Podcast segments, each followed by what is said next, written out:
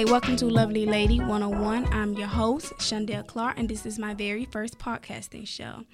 I'm going to be talking about image consulting and how to maintain looking good at all times. A little about me. I am from Roanoke Rapids, North Carolina, very small town, country girl at heart.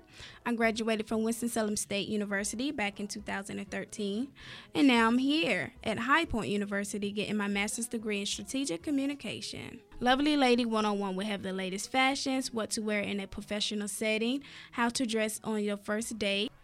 Thank you all for listening to the very first episode of Lovely Lady 101. Please share and subscribe, and today's music is by The Rabbit.